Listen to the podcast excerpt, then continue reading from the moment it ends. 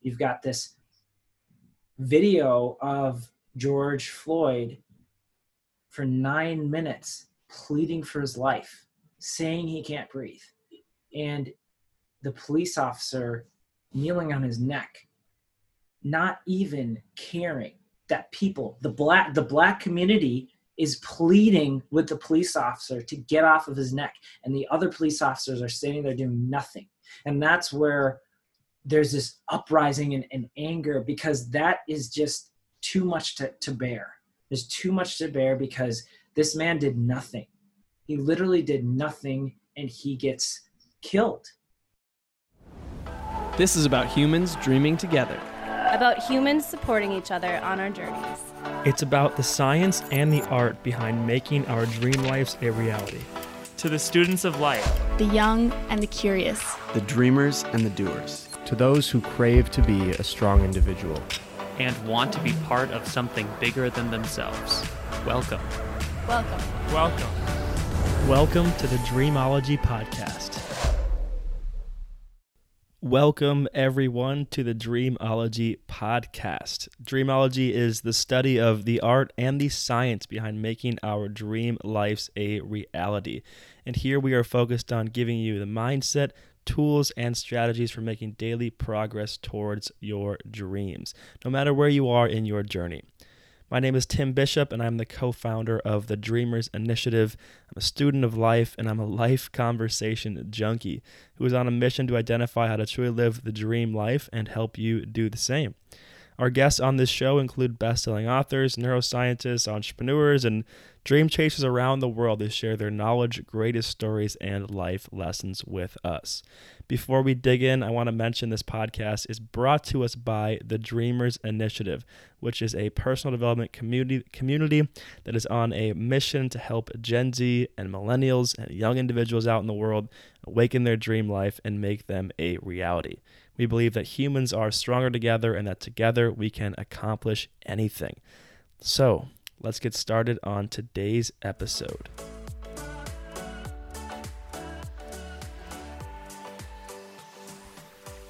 Hello, everyone. Today we are having another very important conversation about racism in America. And today's guest is Daniel Okun. He is the co founder of Active. He is a Minnesota and Minneapolis native, and he lives just a few blocks from where the George Floyd murder took place. In this episode, we talk about his experiences with racism. We talk about what policy changes are being enacted uh, such as 8 Can't Wait and why people are talking about defunding the police.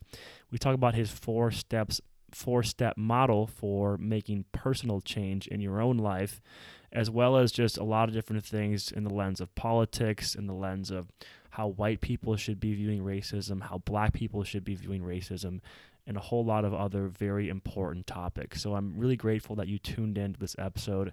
Again, if you're here, if you saw the title, it probably means that you're ready to grow, you're ready to make change, and you've acknowledged that dream chasing is a lot more than just you. Dream chasing is helping others do the same helping others make sure that we all have the same playing field, helping others live helping others live abundant and full lives. And so topics like this such as racism in America are really important for all of us, for the collective well-being of humanity. And so again, I'm grateful you're here.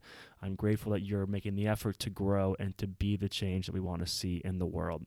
So without further ado, let's get into the conversation with Daniel.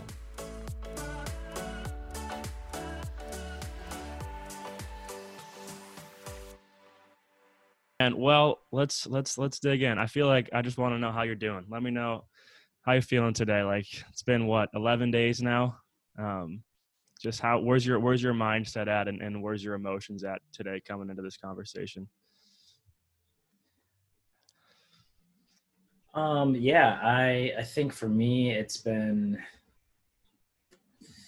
a process of of learning and uh, taking a step back and, and a really I mean, there's a lot of emotion at, at, at the beginning and, and through the process of like anger and pain and, and sadness from seeing even the video of what happened with George Floyd and getting killed by the police. And, uh, you know, I, I just, I literally, when I, when I first the day that the day after it happened and the videos came out, I ran um, to Cup Foods, which is like a mile and a half from me, and I like was just kind of standing there, just like taking it all in. And I think there's a lot of anger.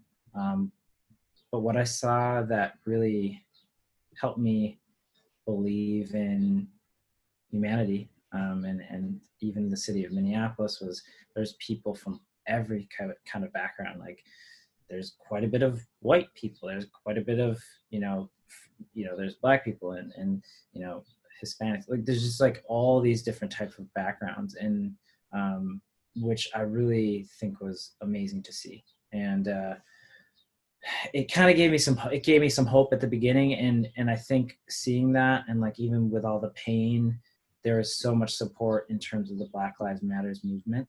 And i think developing that and and the like conversations that have come, come out of that um you know this last week like we had riot we had riots going on like where i live like wells fargo burned down like two blocks away from me like a gas station burned down another like a block like so there's so much stuff going on and you're you're trying to deal with the emotions of you know diving into the the topics and discussions of racism for the people around you your friends and family as well as yourself and then also you know dealing with all the noise all the craziness and also trying to like work and, and, and live a normal life so um, this week, like the end of this week, has been a lot. Um, this has been better um, in terms of my energy levels. Uh, it's been a little bit more constant, and also I'm, I mean, seeing the justice that Minneapolis is is bringing to the police officers that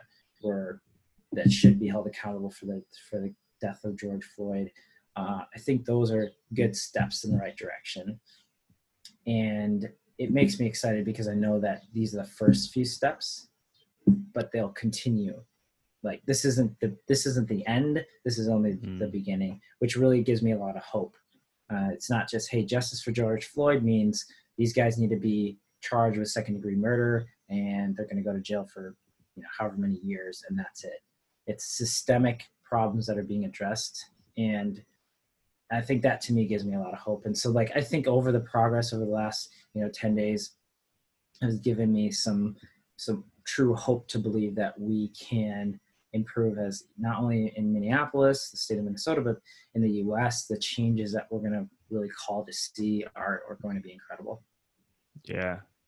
Yeah. There's, there's been some like small wins, right? Where you're like, okay, this is, you know, the officer's charge being upgraded to second degree murder was like, okay, yeah. that's a, that's a small win. It's just a charge so far, but it's a win. And, and I think, yeah, I mean, seeing the even like you said, the cleanup in Minneapolis and and uh, just people working together, and then not to mention nationwide and worldwide protests, and there's something, even though it's a dark moment, that I've looked at too and been like, okay, you know, this isn't perfect, but I like seeing people coming together and feel like there's a a lot of force behind this, and uh, so I totally feel you, man. Um, let's uh let's start with kind of your background and your stories. I was kind of curious, like, you know, again, being someone who hasn't really experienced racism in my own life, like how early in your life, like how young were you? Do you remember your first moments of experiencing racism or being aware of like, oh wow, this is this is still prevalent in uh you know in in in my life like how how young were you and what was that first memory of, of you experiencing something yeah so for me my first actual memory, uh, I'll kind of give a, a, little background of for me. So um, I grew up until I was nine in in the Twin Cities, suburb called Richfield, and then uh, my family, uh, my my mom and my stepdad, which my mom's white, my stepdad's white. Um, we uh, and so we had kind of a bit of a mixed family. Moved out to a small town um, west of the Twin Cities. Um, west of Minneapolis, and really small, uh, predominantly, um, you know, white community. Uh, and uh, but it was to me, you know, it was just it was not anything. I didn't know anything. Like I, I just was a kid, you know. Um, and then I see myself as different in any way. Our family was very mixed in terms of, you know, the even our backgrounds in terms of like I had two siblings that were also mixed like me. My, you know, my dad's Nigerian, my mom's white. So it wasn't necessary. We didn't really talk about race much growing up. We didn't talk about anything like that. Uh, so it wasn't something that I really, uh, it was a topic that I even knew to talk about. But when we did move, uh, I started, I was in fourth grade and I remember I was walking down to the, to the, to recess um, and I was, uh, this kid was walking past me and he, he said, oh, that's a nigger.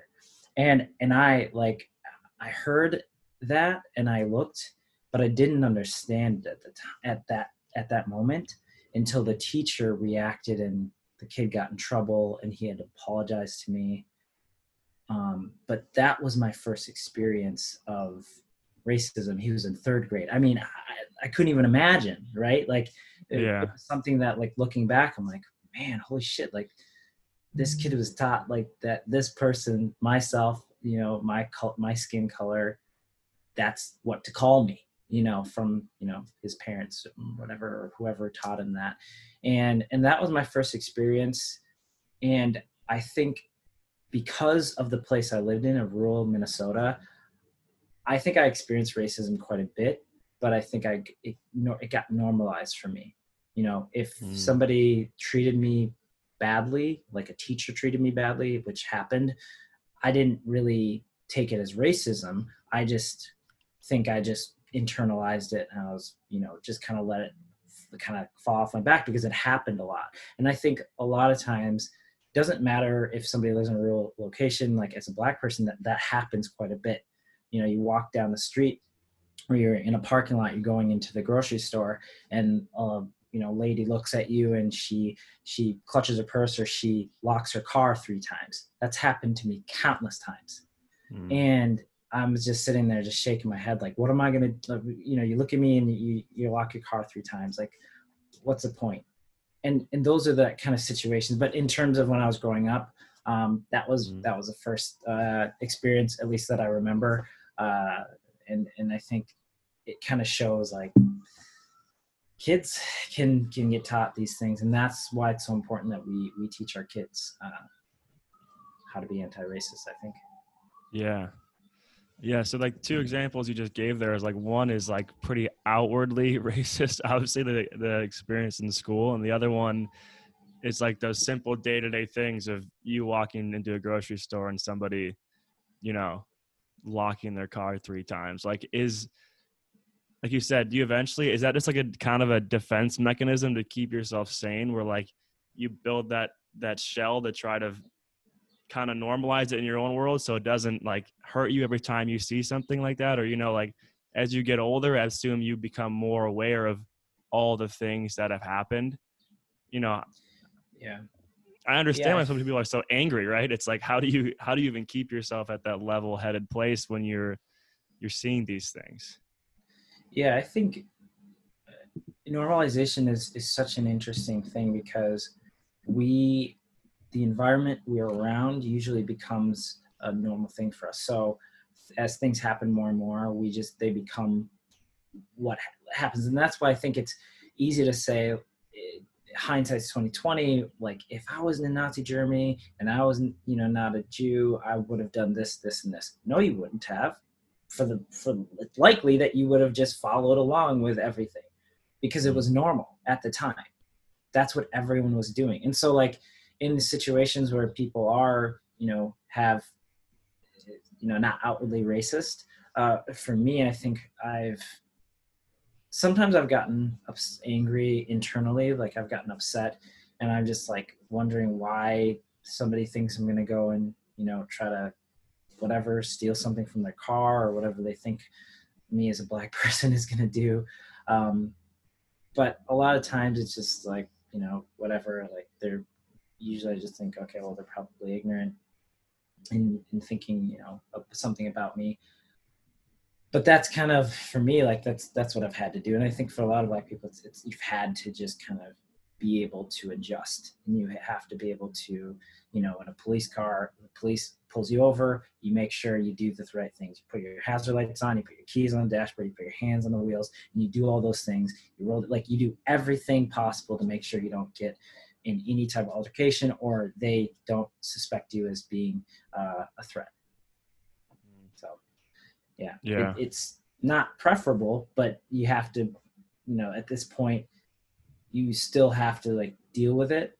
And there's not like you can't if if you yell at a lady like i saw you lock your keys three times what is that really going to do in the moment? It's it's really not going to do much um unfortunately. Yeah. Yeah. So like over time as you like can you give me examples some more cuz I think again like when I when we think of racist white people think of racist things we're thinking about these very like obvious big things, right? Like in school we're taught um, you know, slavery and segregation and Martin Luther King and now we're taught like killings, but can you just speak more on kind of like that those different day-to-day things and um and then is it like as you get older like you know it's almost like how are you learning? Like you said when it's the officer comes you're learning like i got to do everything right. And that's not something that i ever have to think about. Um, but with all these day-to-day things like is this every single day? Is this weekly? Like you know how often are these things happening? And and you know what are what are um some examples like besides just kind of like the police officer i guess example? Yeah, I guess it depends on your environment because I live in South Minneapolis. It's pretty diverse, and I feel like it. I I'm kind of like I like the diversity, and it's it's not as often as you're seeing people doing things overtly or even like I guess under the radar racist, like kind of like um, like that. But uh, that I guess it it can happen at times where depending on where you are but sometimes you just kind of get used to it so you don't th- look at it like a friend messaged me and she said she told me this whole story of what happened to us when i was i think when we were in like high school at a restaurant. Like apparently this lady was extremely rude to me and was nice to everybody else and but i didn't notice like you don't notice some of those things because they kind of become part of like this whole clump of, of things that happen. And and so for me like I don't know how often it happens, but I do know like when you kind of get used to it. And so when you get used to it, you're not necessarily saying like, oh, well, this happened like a few times this week. It's just like, you know, you kind of expect if you're walking in, this lady's walking like kind of close to you, she's clutching her purse. You're like, okay, well, you know, it happens. Um, but it happens more often than you think.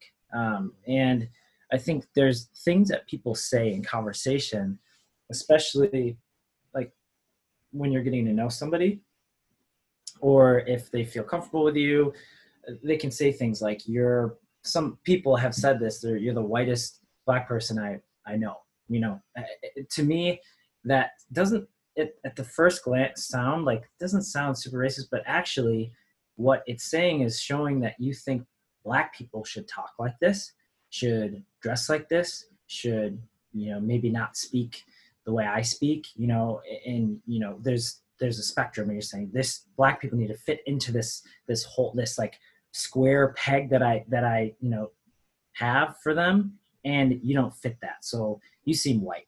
No. That's that's actually racist. That's actually not how it should go. You should just see me as yeah i'm i'm you know i'm mixed i'm black. So like it doesn't matter how i speak what i what i dress like. Those are just parts of a person human being and and i think there's things like that where in the language that people do um, and talk about that that are that have been accepted in the past that people i think are starting to understand like that's really not okay. There's things going on and speaking out about that um, especially as, as white people. So like if there's conversations you're having with people and they're saying things that are racist that in the past like 10 20 30 40 50 years and years like there's been a progress. Like like 50 years ago you could people could have said like, horrible things that people were like accepted they laughed about or they're like yeah yeah yeah you know? Um you know 10 years ago maybe a little like a little less but still a little bit racist. And now now the language people say things that could be you know viewed as racist not overtly like you know, saying calling somebody the N word, something like that, that end up being something that white people can call out and have a discussion about and, Right. and advocate for you know the black community saying like that's not okay what you just said and talking about that and and giving giving accountability for the the language that people have and, and the viewpoints that people have because we're not going to see progress in in terms of community wise and like connection level between every type of background black community white you know asian like all the different types of backgrounds if we don't have those conversations having within our own communities as well Right. I think a, a pop culture example of that right now is the Drew Be- the Drew Brees case, right? Like where it's like he says Yep. something and everybody is like, "Yo, no, nope, not not the time, not the place, No. and just wrong." And just no, let's just let's just and I thought that was cool. And then, you know, who knows if his apology was sincere, but you know, maybe it, I'm sure, like, no doubt, it at least caused him to be like, okay, yeah, I probably screwed that up, you know, and that's where the accountability is like, is huge.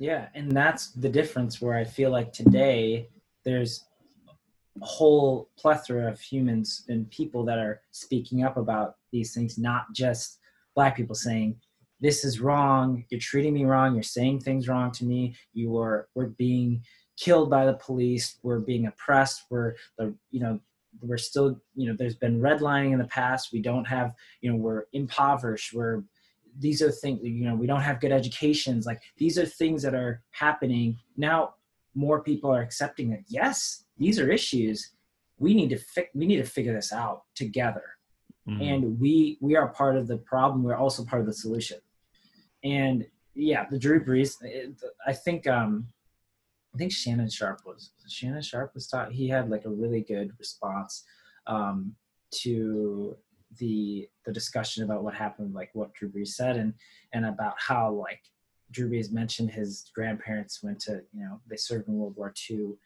and the fact that the same people who served in World War II that were white, the black, you know, people who served in World War II, they came back. They had they were said they said they were going to have freedom, but they came back and they were beaten, killed for wearing a uniform if they did, and they were they were not able to buy homes if they applied for homes. VA loans were only given to white people, so the no money down VA loans were only given to white people after the war up until the late 60s like these are these are like stri- like this is what happened um, and Mhm. FHA loans, which are government-backed loans, were not also not accepted for for Black people um, for for years and years and years until I think the 70s. So or maybe the late 60s. So like these are things that were like it's hard, and that's why so many people I think were triggered in that statement of like it's talking about World War II, where Black people went and fought, and then they came back and had zero rights like that i think that's that was where like i think and he was talking about kneeling in the flag and like it's like yeah you gotta read the room man and you gotta Yeah. understand what's going on Yeah, yeah. I mean, I I don't know how. You know, I, another thing I think is interesting about we don't have to get too big into the flag discussion, but you know, I think that it's it's interesting how I read a book a couple months ago, not about racism, but just about how um, different countries view themselves, and I think it was the Costa Rican flag or something like standard for peace, and it was really interesting that kind of the American flag is often associated with like war and military Mm. because I just find that to be interesting. It's like there's issues here in America, and if I'm standing against the U.S., it doesn't mean that I'm against the people who fought for us, or that I'm against. You know, it's like for some reason, it's it's always got to be you're disrespecting, you know, the troops that fought for our country, and it's like no, like that's not what I'm going. Like you know, I just find mm-hmm. it so weird that that that can be such a like a, a point of controversy where it's just like no there's a clear issue here it's not like i'm trying to say you know i don't respect your grandfather for going to world war ii this is just like yo i'm being treated poorly and so have my ancestors for 400 years. Mhm. can we talk can we talk about this? Yeah and that's why i think not to I- I- well this is going to get political in a sense because it just it just has to be like said is like making america great again. What what does that look like? Do you know what um, when america was great let's say in the 50s, in the 60s, guess what was happening? Segregation, Jim Crow laws. The black people were not even get like the, black people were brutalized. Like, like people, James Till, James Till got just like he got literally killed because a white woman lied that he whistled at her, and four white men took him from his home and lynched him and like these are the things that happened in the 50s and 60s and this is when america was great right so those are the times when i'm like mm, i personally don't want to go back to where when america was great again in that state i want Right. to see what a great america what i think we've got a great thing like we've got a great future ahead of us if we can get these things right and that's that- Yeah. to me that's the most important thing Yeah, yeah. Yeah, it should just be make America great. Like let's just make it great in the future because it hasn't been, there hasn't been a a great spot and yeah, I mean I dude, I'm I'm okay with getting political cuz I at this point I feel like I mean you have to be anti-Trump. I mean, I don't care if somebody listening to this isn't. It's just like if you are standing up for these issues and you're seeing all the things that have been said. I just watched the 13th documentary 2 days ago when he is talking about the good old days when white officers could publicly do what they're trying to do privately to black people. Yep. and he's you know talking about that um you know rape case in new york city. I don't remember how long how back long ago that was. And you know yeah. just just multiple scenarios of him being overtly racist. And this is why people keep talking about voting. Like again if, if you're anti-racist you're not going to vote for people who are clearly you know he's he's bringing that was his whole campaign is bringing out these hidden values which again we could talk about a silver lining maybe they and the lesson is they needed to be exposed we needed to see that this was still here but Mhm. I mean, yeah, it's it's uh, crazy that the head of our country can't even say Black Lives Matter. you know? yeah and and you know trump like saying like law i'm the law and order president and the candidate for law and order. And law and order has never been a, a a good thing for the black community because law and order has meant um, suppression oppression and brutality. And to me that shows and and my issue has been so like for me it's been an interesting thing because i own a business and i have real estate and i understand that you know on the conservative side people who are supportive of like businesses there there are some points to be had about that. But when i look at human beings and civil rights i look at that side and say no way. They're like i don't care how much i'm going to get a tax break on this. I don't know care how much money i'm going to make. It doesn't compare to the lives that are that are improved and and people who are in poverty and, and black people who have been oppressed for me to be like i'm going to support a man who literally does not acknowledge the fact that black lives are being oppressed and they have been oppressed. And for a man who you know like you're talking about the central park five that's what that's what you're talking about. Uh, Mm, right. they were accused of raping a woman in central park. They they were essentially um, lied to in their interrogation. They're between 14 and 17 years old uh, all just kids.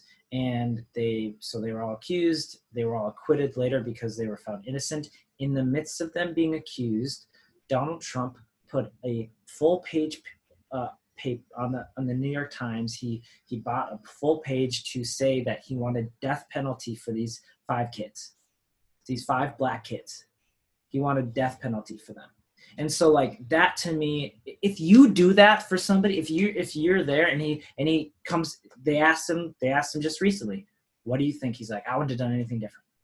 This is what i still believe like i he literally does not have any regrets for any of that. And when you have that i just to me that it feels like you just don't care about humans in in terms of black like at least black people um in general. And and even if you say yeah i support black people eh, uh, your actions speak louder than your words to me Yeah, yeah, yeah. It's crazy. Um, I got a thought on my mind going back like a little bit. We just never got back around to it. Um, when you had said the thing of like you're the whitest black person that I know, because I've been you know thinking about that within the context. You know, again, I feel like that could be something a lot of white people say or like i have i no i have some black friends but it's almost like you're wondering if they're com- like again viewing those black friends like oh but they're they're one of us. Like they're and then everybody else is is is separate. And Yep. and that's you know i think that that's where those unhealthy thoughts can then just continue on. Like you can have a a black friend but they're they're the you know exception. They're they're different. And i think it's just so i mean it's just it's a scary thing to view again all races as certain types. Because again we know that there's crazy white people that there is crazy black people that there is crazy i mean it's there's good and bad again we are all the same. And so that chunking mindset i think is is so negative. And i just wanted to thank you for bringing that up because i again i think that that happens a lot um and again people saying like because i this is again something that i've said you know i've like well i've always had black friends. Like i grew up playing basketball. I was one of two white kids on a 13 person team but it doesn't mean that I, I was any different you know? And i think that that's what i'm learning is like it doesn't necessarily matter that i've always had black friends that i've always hung out with black people. I'm still a part of the issue here.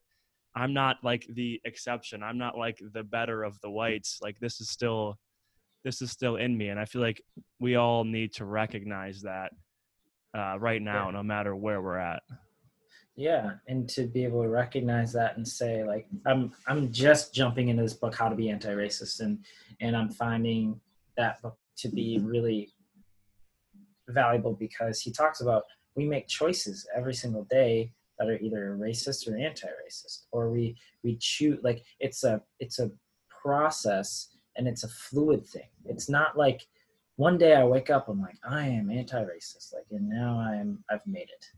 Like we it, it's not like that. It's we, we there's this process and, and we learn and we understand and we we make conscious decisions. And as we make those conscious decisions we just we kind of go down this road of understanding better. And like you're saying like you could you could really be like you could love and connect with black community or black friends and things like that. And you could you could go somewhere else and you could see a black person and they don't fit what you think of black or the they fit maybe your viewpoint of a thug or something and you're like oh you you try to avoid them or, or you see them even if it's in, just in your mind like that to me is like you have to check yourself and be like what can i do to process what's going on here and fight against this feeling or fight against this bias which is racism internally? Um and and you know going back to what you're saying is like yeah when people say those things and think those things it's just readjusting and understanding even the language like your conversations.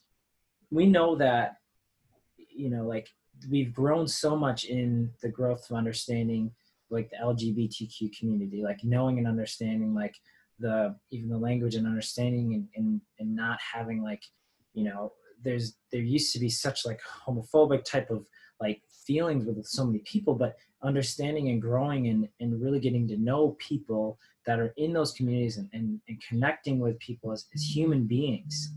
Not just like they're there and we're here and i'm here and and they're- different than me so i don't really want to get to know them.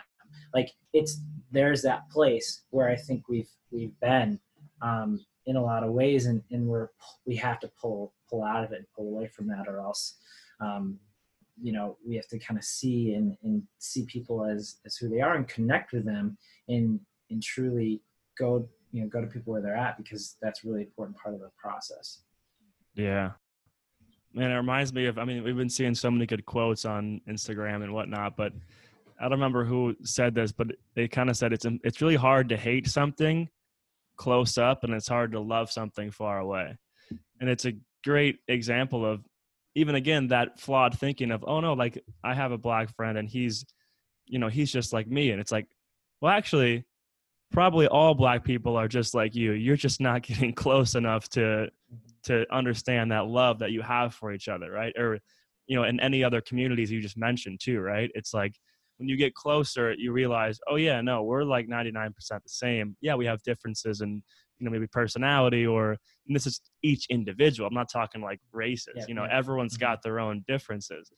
and so I, I liked that reminder too of if you don't understand a problem you don't understand something you can't hate it unless you're close to it you can't judge it unless you're close to it because you probably just don't know Yeah, and that, that's why you find a lot of people who only see things on TV. Like think about somebody growing up watching cops. So they were they were literally you know programmed to view black people as cops are going out finding the bad guys. Bad guys they chase after they arrest and that's good. These cops are doing what they're supposed to be doing. Now you have now you see the reality. If you're up close you're living in these places where the police are are really not treating black people well and they're you know there's police brutality and you're seeing up close you're like wow this isn't what i thought it was.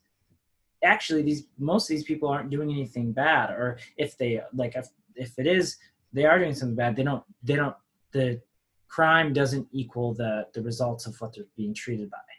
You know like somebody who like there's a you know we see these pictures of like the white like you know mass murders in, in terms of like the gun gunmen killing you know 10 20 30 people and them being given like he i think one of the guys he was hungry so they stopped and got him taco bell or burger king or something on his way. Like most of them they they like treat them very well.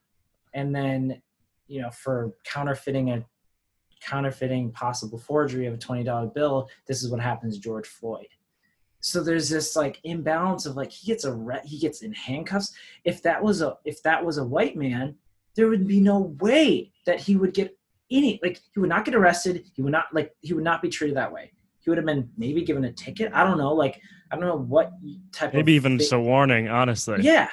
Like you would have just been so like that to me is like where we're having to see like okay there's this difference in in being treated. But understanding and seeing that is that first part. Because a lot of people are like especially the, now with social media you can choose what you're consuming so if you're consuming you know this information on one side versus the other where first off there is not one side versus the other. It's like what people are saying is which i agree with is either racist versus versus you know everyone else right? So like that you're either on the side of the racists or you're on the side of everyone else which is anti-racist.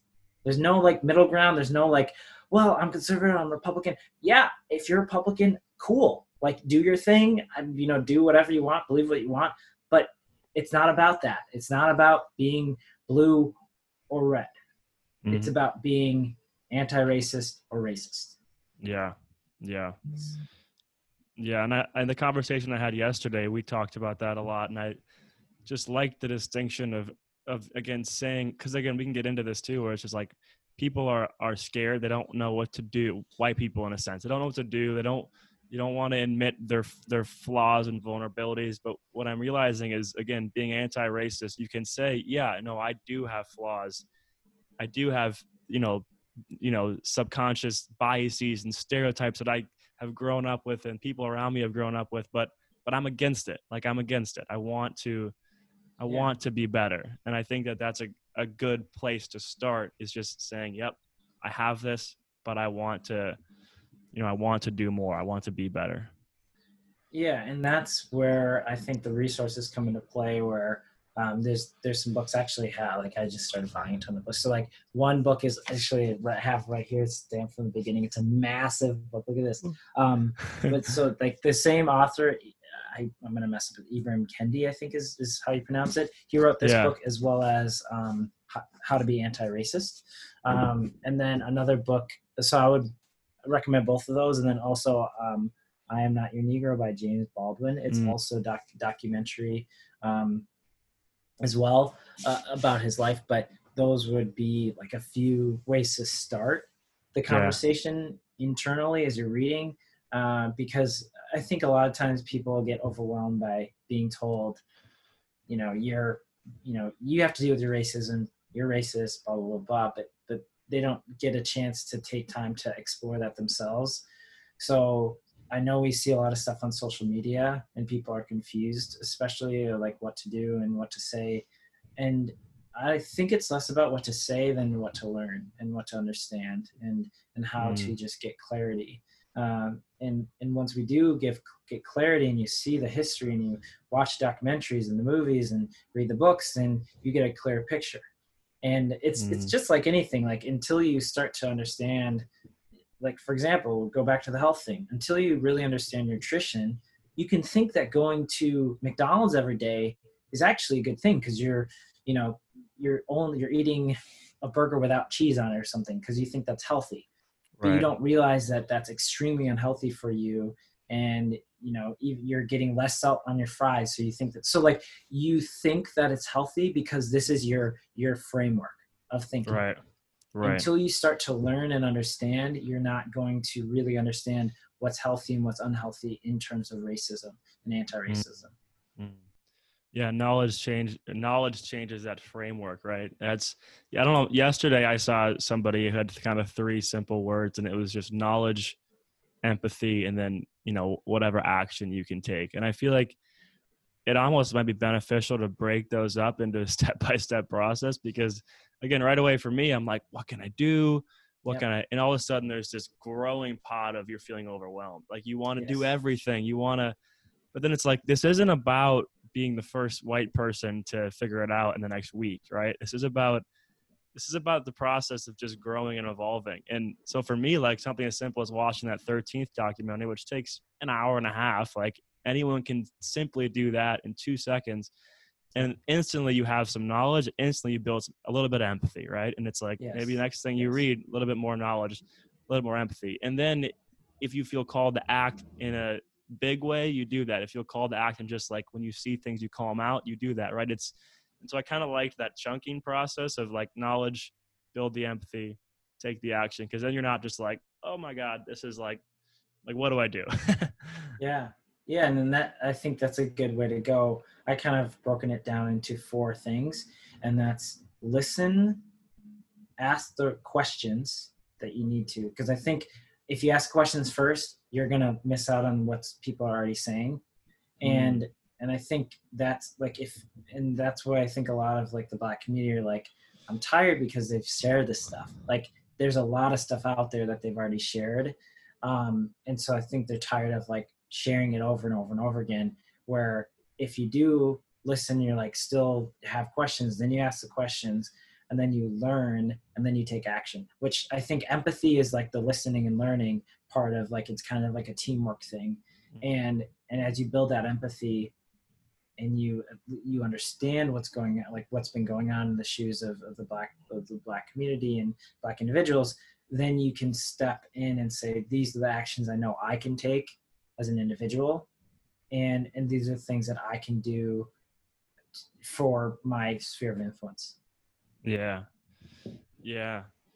Yeah, that's really cool. Thanks for sharing that. Um so going back to like, you know, again, you see and again, I'm not exactly sure my timeline here, but you see the poet where it's like 240 years of slavery, 100 years of segregation, and now there's kind of this this place that we're in now, and it seems like you know, again, the timeline might be off here, but the last 50 to 60 years, most protests and riots have stemmed out of some form of pr- police brutality, some sort of injustice.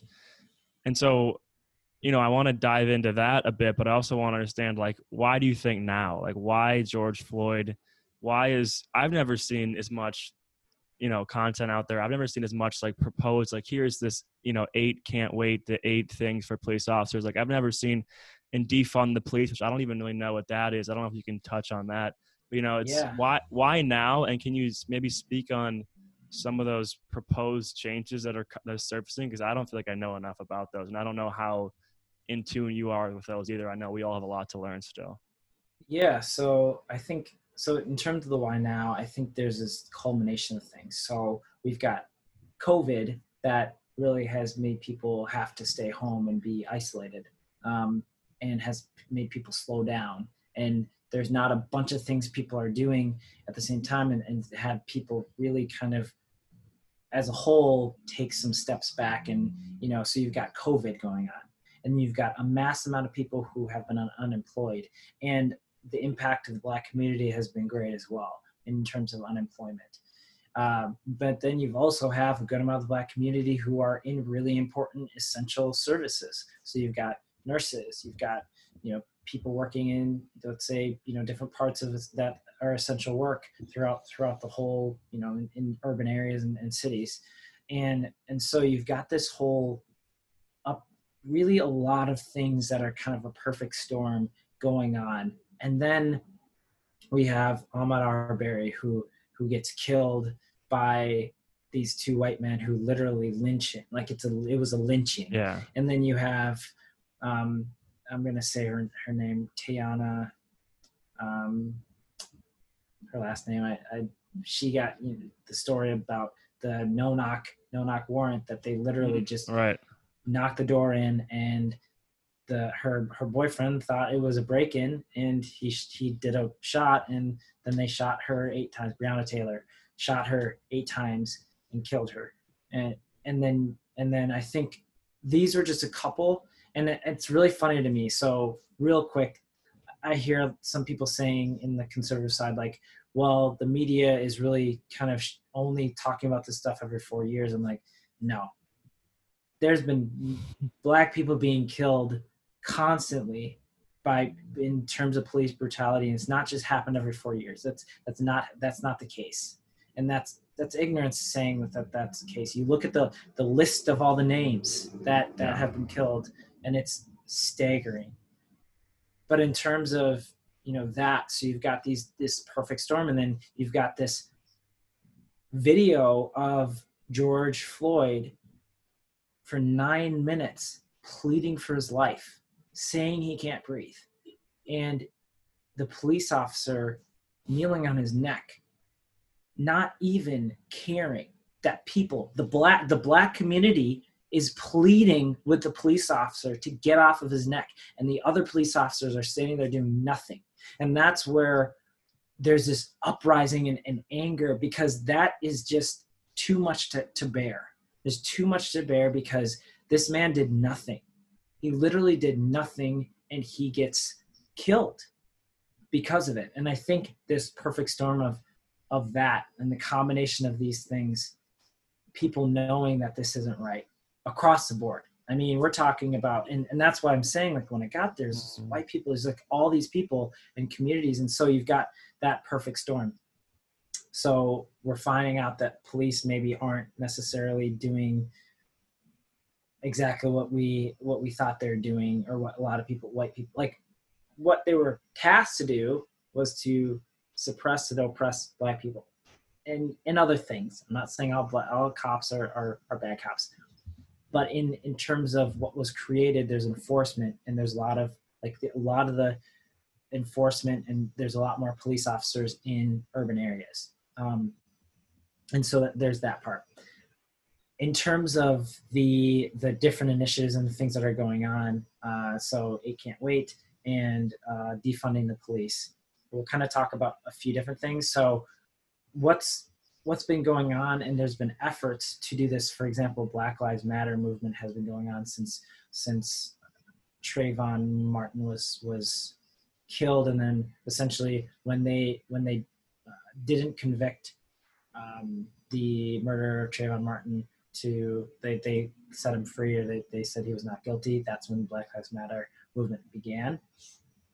Uh, at least the, the what it is today began in 2014 and they've been focused on you know black lives matter but also focused on you know fighting police brutality and and the the killing of black black people.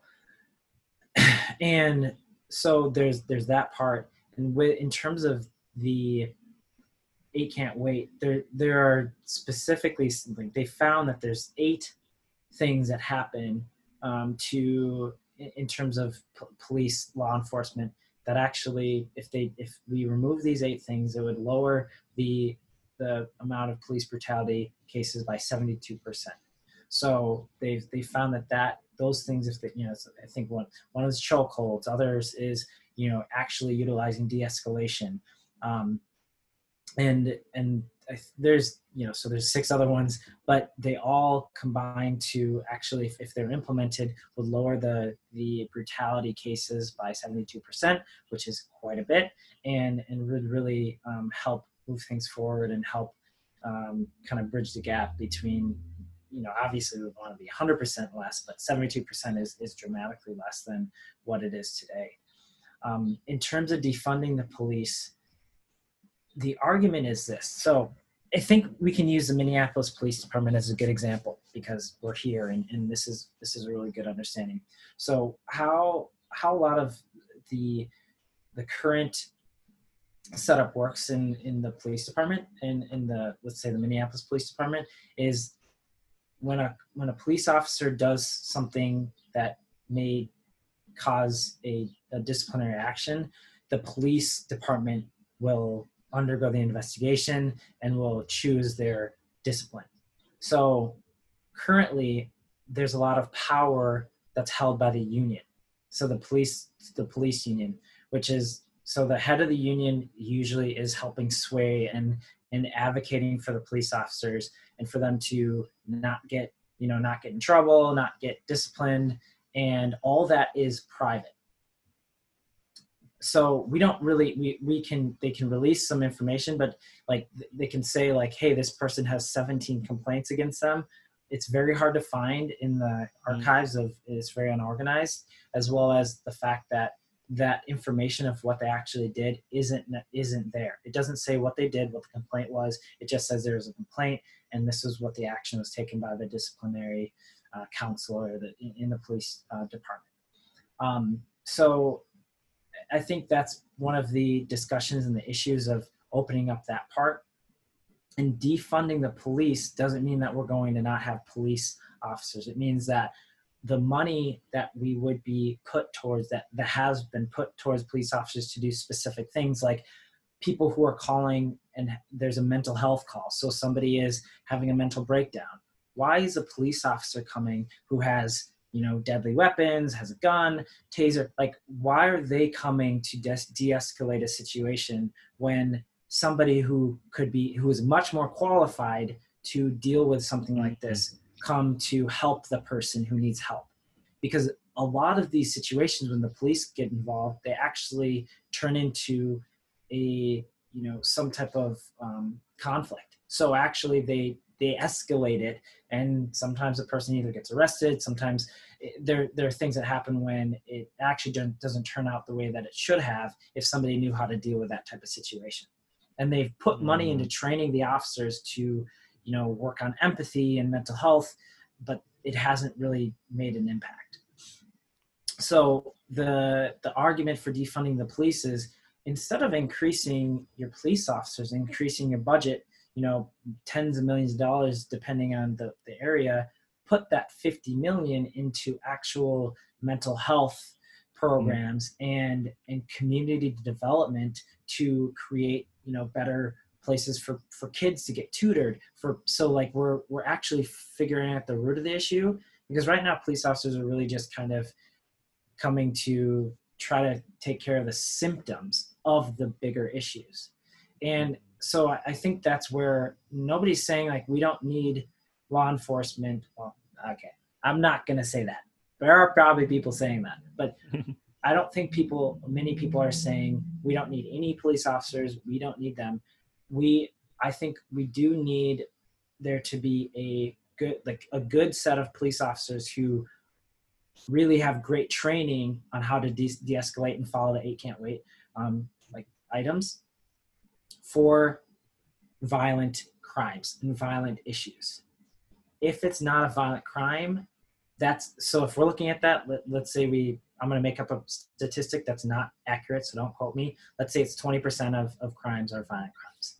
So 20% are for the police officers who can deal with this and they're trained really well and extensively on this. Not just 80 hours of training or 200 hours of training, but thousands of hours of training.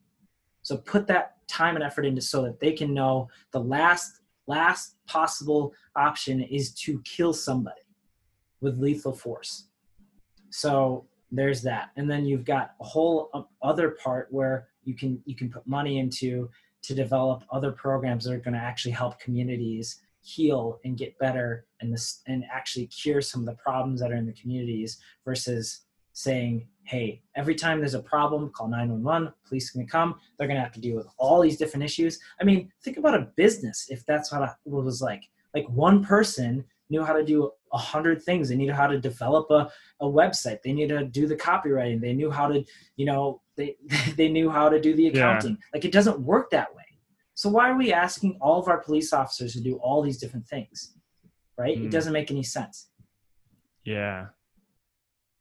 Man, that's really I actually I feel like I saw Andrew Yang make a tweet about that that there should be a 912.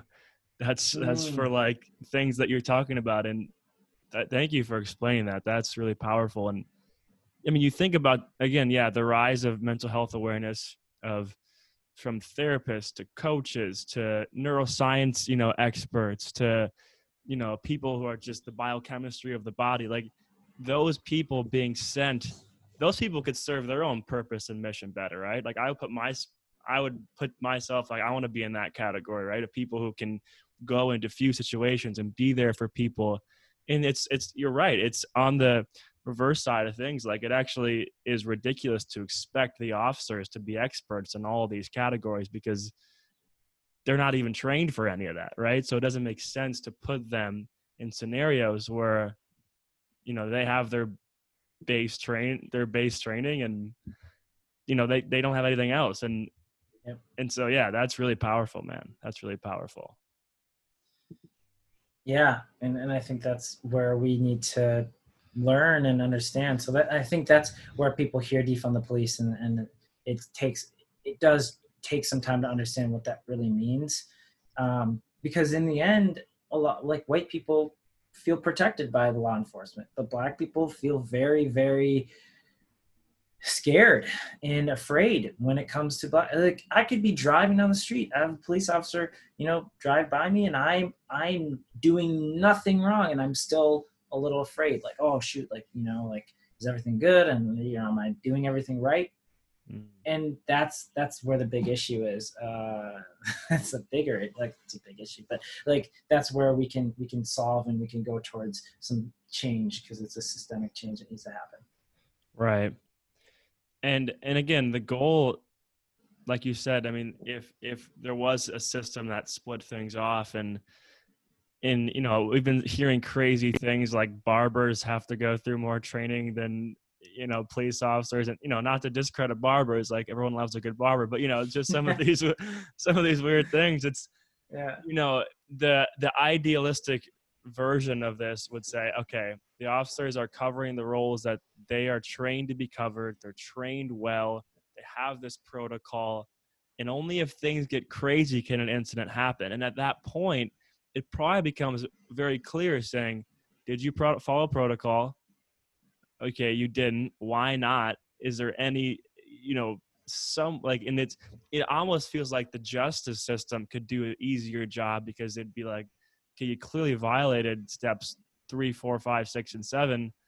You know, why should you not be punished for this? And, you know, so it almost seems like there'd be more accountability, more training. Yeah. Better, and so it it would be yeah it'd be interesting to see it's going to be interesting to see what that looks like i'm sure there will be changes uh, it's going to be interesting to see how that unfolds. Yeah well you have a nurse who's you know can get their license taken away from them if they do any negligent things in terms of their patient in terms of the, the patient care that they're doing. If they are negligent towards their patient mm. they literally can lose their license and their whole career. So why why are police officers immune to any type of disciplinary action or losing their ability to be a police officer if they don't if they disregard people for their human lives. Even if like if they if they didn't do the things they were supposed to do and take the steps they were supposed to take and they said oh you know it was a split reaction and i shot him or you know i like the dude gets totally just like beat up and he's like well he was not doing this. Well you didn't even follow these things. And now we have body cams, we have all these things, but we're finding that we're not actually solving anything by having more surveillance. We're just uncovering the, the ugly layer underneath that's been covered up for so long and people have been refusing to look at because now it's all uncovering it feels like it's all uncovering at the same time i mean how many Yeah. times now we're seeing this last week of police brutality i mean and i think it was yesterday night this police officer pushed this guy in buffalo new york it was an old older Yeah, um, yeah. like man who fell and hit his head, head. and Yeah. yeah and they just walked past him like nothing happened like these are the things that are going on right now that need to be fixed and solved if we don't like and if people are starting to see it and if you can't if, if you can't like this is police brutality against now people from different races it's not just black people and now if people are like oh well that doesn't you're just kind of trying to stay within your narrative if you don't believe if you don't aren't seeing this type of stuff. And that's okay. People can believe what they want to believe but nobody's setting up this this old man didn't say i'm gonna i'm gonna do this and get pushed down and pretend to to hit my head and then none of that stuff is is scripted. This is actually happening and we need to fix it. Yeah, it's actually happening. And you see some things, right? Like, I mean, the obviously the model examples of when officers, you know, have been taking knees, taking their shields off, and that's courageous. I'll give it to them, but that's so beautiful to see. You're like, yes, like these people don't want to fight you.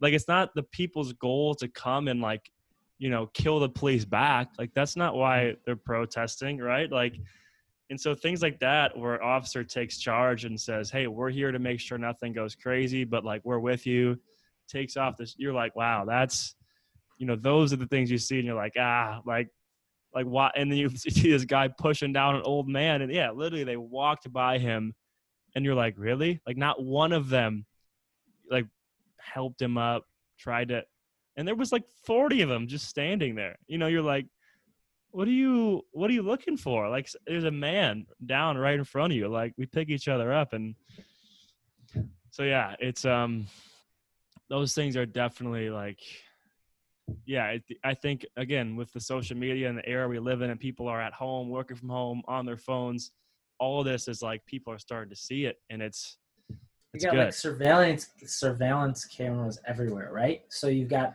like every single person is kind of now a surveillance camera and so no everyone's accountable. And Mm. we've been accountable. We have been accountable for a long time. And if anybody especially in the black community does anything wrong we're going to pay for it.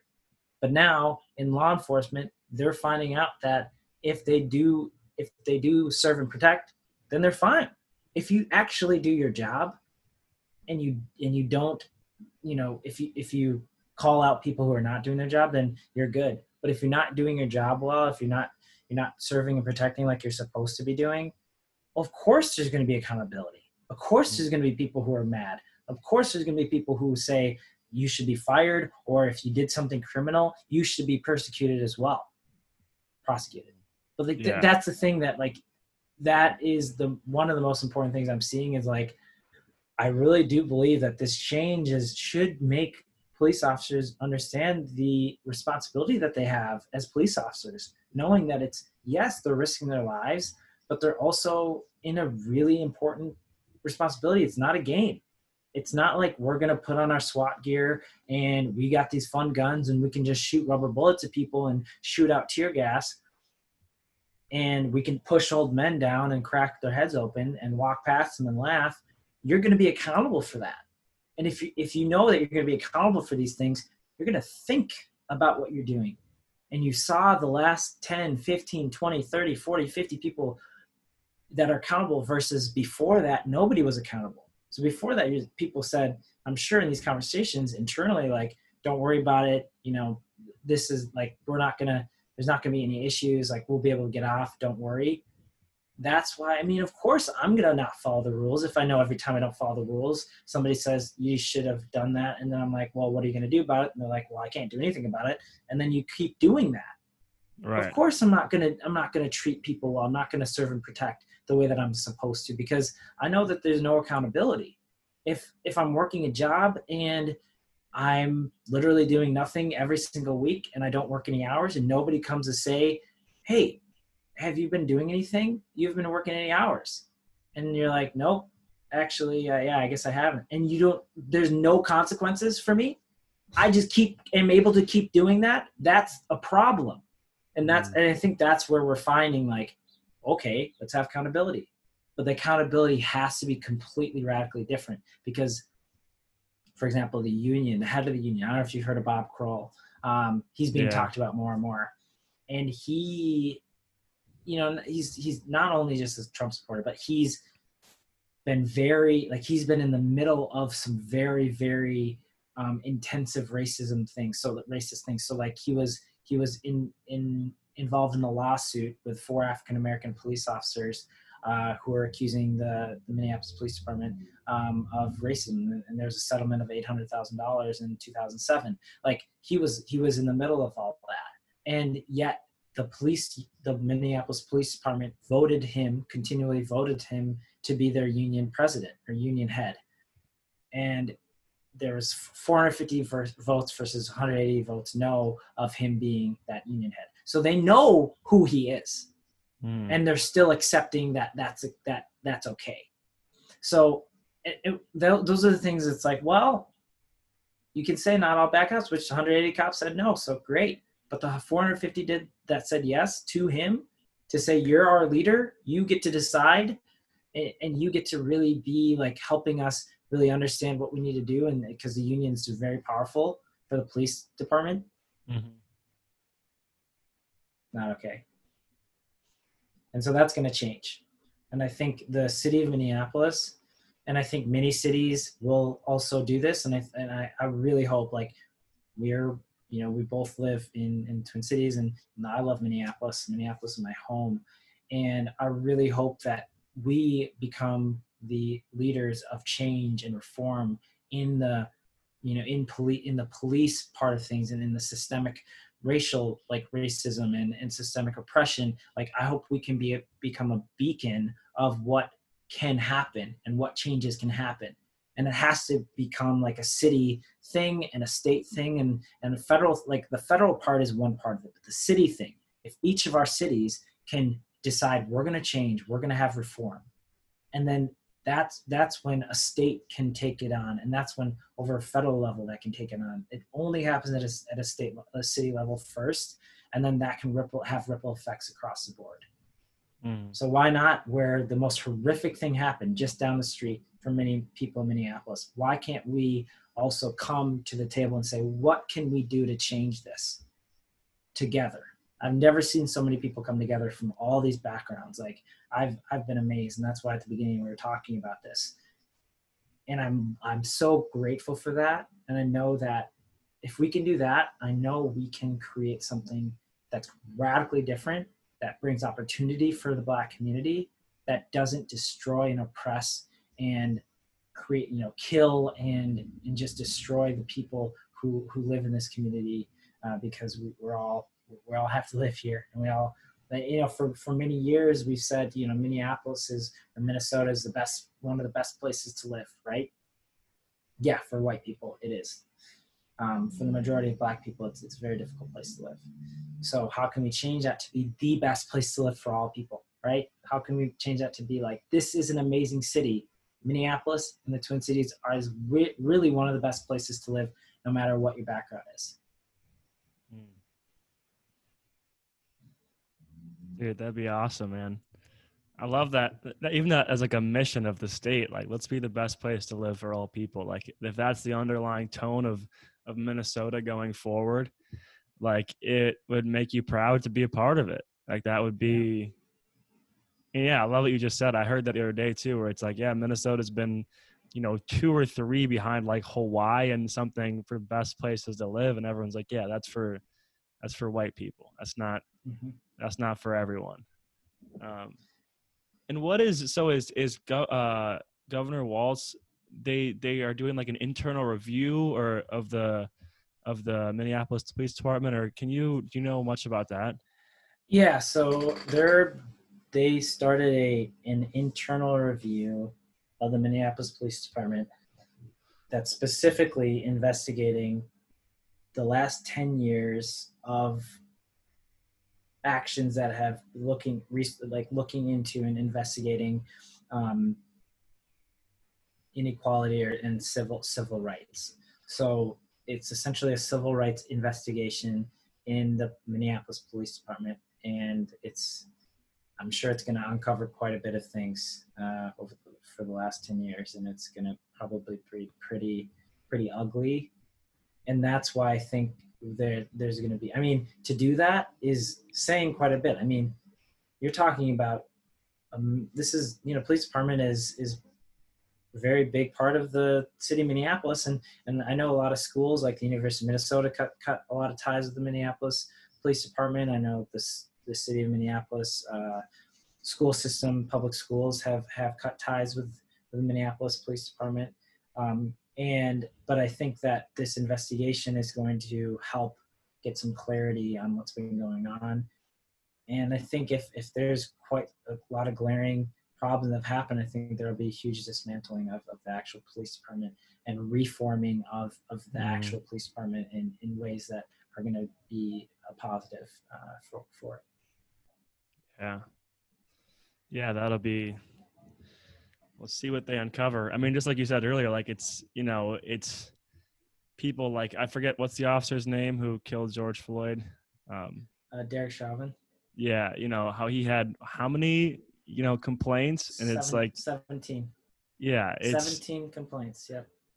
So again, there's there's there's those glaringly obvious things like yeah, this man should not have still been doing what he was doing. But you're also curious like what else are they going to uncover through all this, and and hopefully they share it with us, right?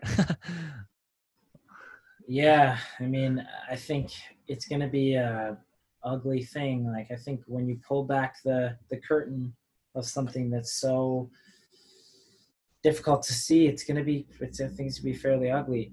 Hmm. I do I do think that it's it, some things will be difficult because you think about the process of them, um, you know, from reports.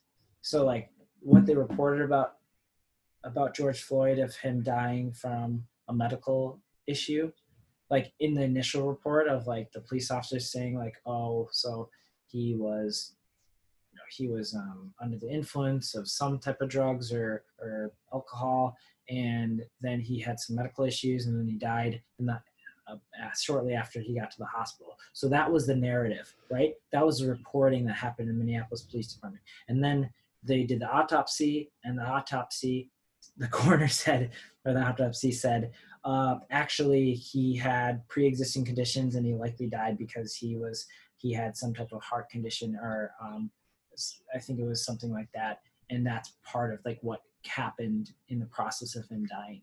So you've got these preset tactics done by the police department where we clearly saw what actually happened. They had an alternative um, autopsy from the George Floyd's um, attorneys and found that okay, well, it wasn't it wasn't from pre-existing health conditions. They killed him from a you know he died from his uh, you know the blood not coming to his brain from his back and his neck. And so to me, the difficult part of that investigation, how much truth are you going to find out? Because you're going to have to talk to the people who are affected because these these documentations are going to cover the tracks of the of the police department's horrible brutality or horrible you know um, things that they've done in the past because how can i trust anything we clearly saw what was happening and we clearly saw lie after lie after lie after lie to cover the tracks which couldn't be covered at this point. Like there's no way that these tracks be covered. They still did it. So i cannot even imagine if a you know police police you know a cop comes and there's no cameras it's just one black man. He could have done anything he wanted the person could have died they could have reported something specifically. I mean how many black men have died you know from natural causes or something like pre-existing health conditions and the autopsy says the same thing and they cover the whole thing up? And i you know i'm not trying to talk about conspiracy theories but that's a reality. There's a reality that this has happened countless times in the city of minneapolis. And we don't know because it was something that was just totally covered up. Yeah. Yeah. Well, like we like we said at the beginning, baby steps. We'll uh, we'll see where uh, where this all takes us. But you know, it, it at least there is the initiation of of some of these things that uh, you know seem to be like okay, this is at least the first step.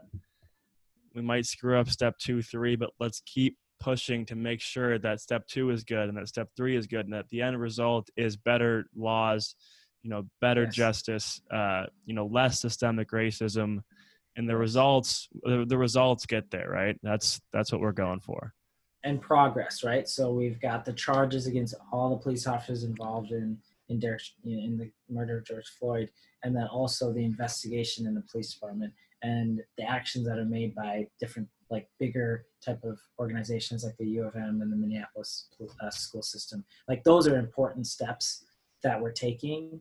And you're right, baby. Like hopefully more than baby steps, but steps. Right, Right. right, right, steps. and and in those in those steps we will see change and it is going to be a process um, i do think that uh, this has been a huge monumental shift i mean Mhm. uh, you're talking Yeah. about places all over the world protesting berlin and, and france and the netherlands.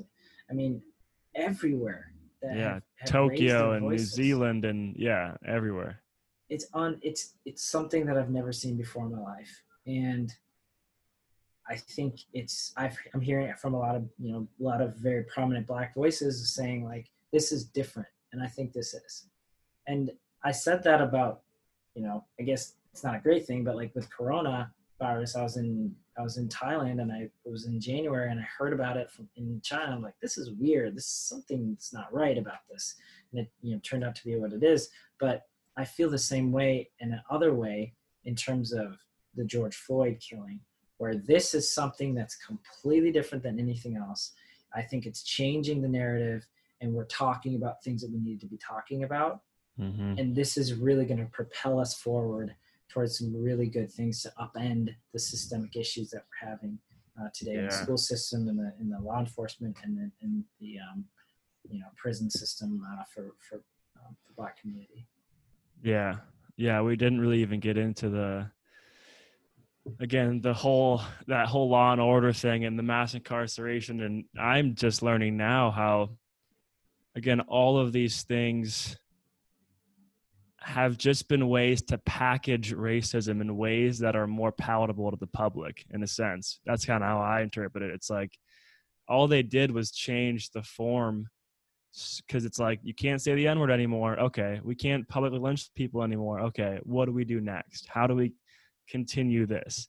Um, you know, slavery's done, but like the South still needs black people to work for, or needs, but you know, wants black people to work for them.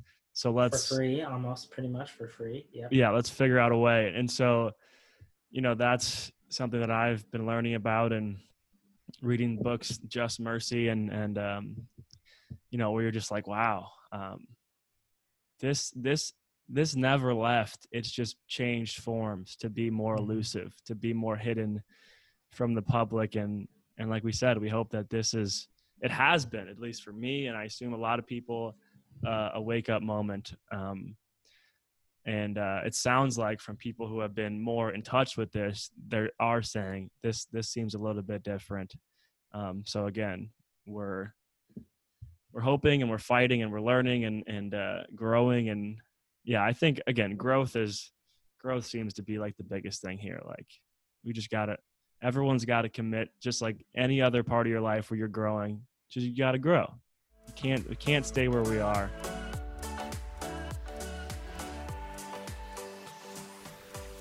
All right, everyone. Thank you for tuning in to this conversation that I had with Daniel. Again, I want you to remember Daniel's four part model for change, which is listen, ask questions, learn, and then take action.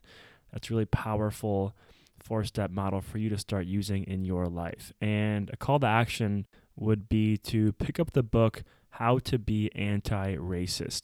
I've heard this book mentioned a lot of times, and now Daniel mentioned it here in this interview. And I'm going to pick up a copy for myself and give it a read. And I feel like you should do the same.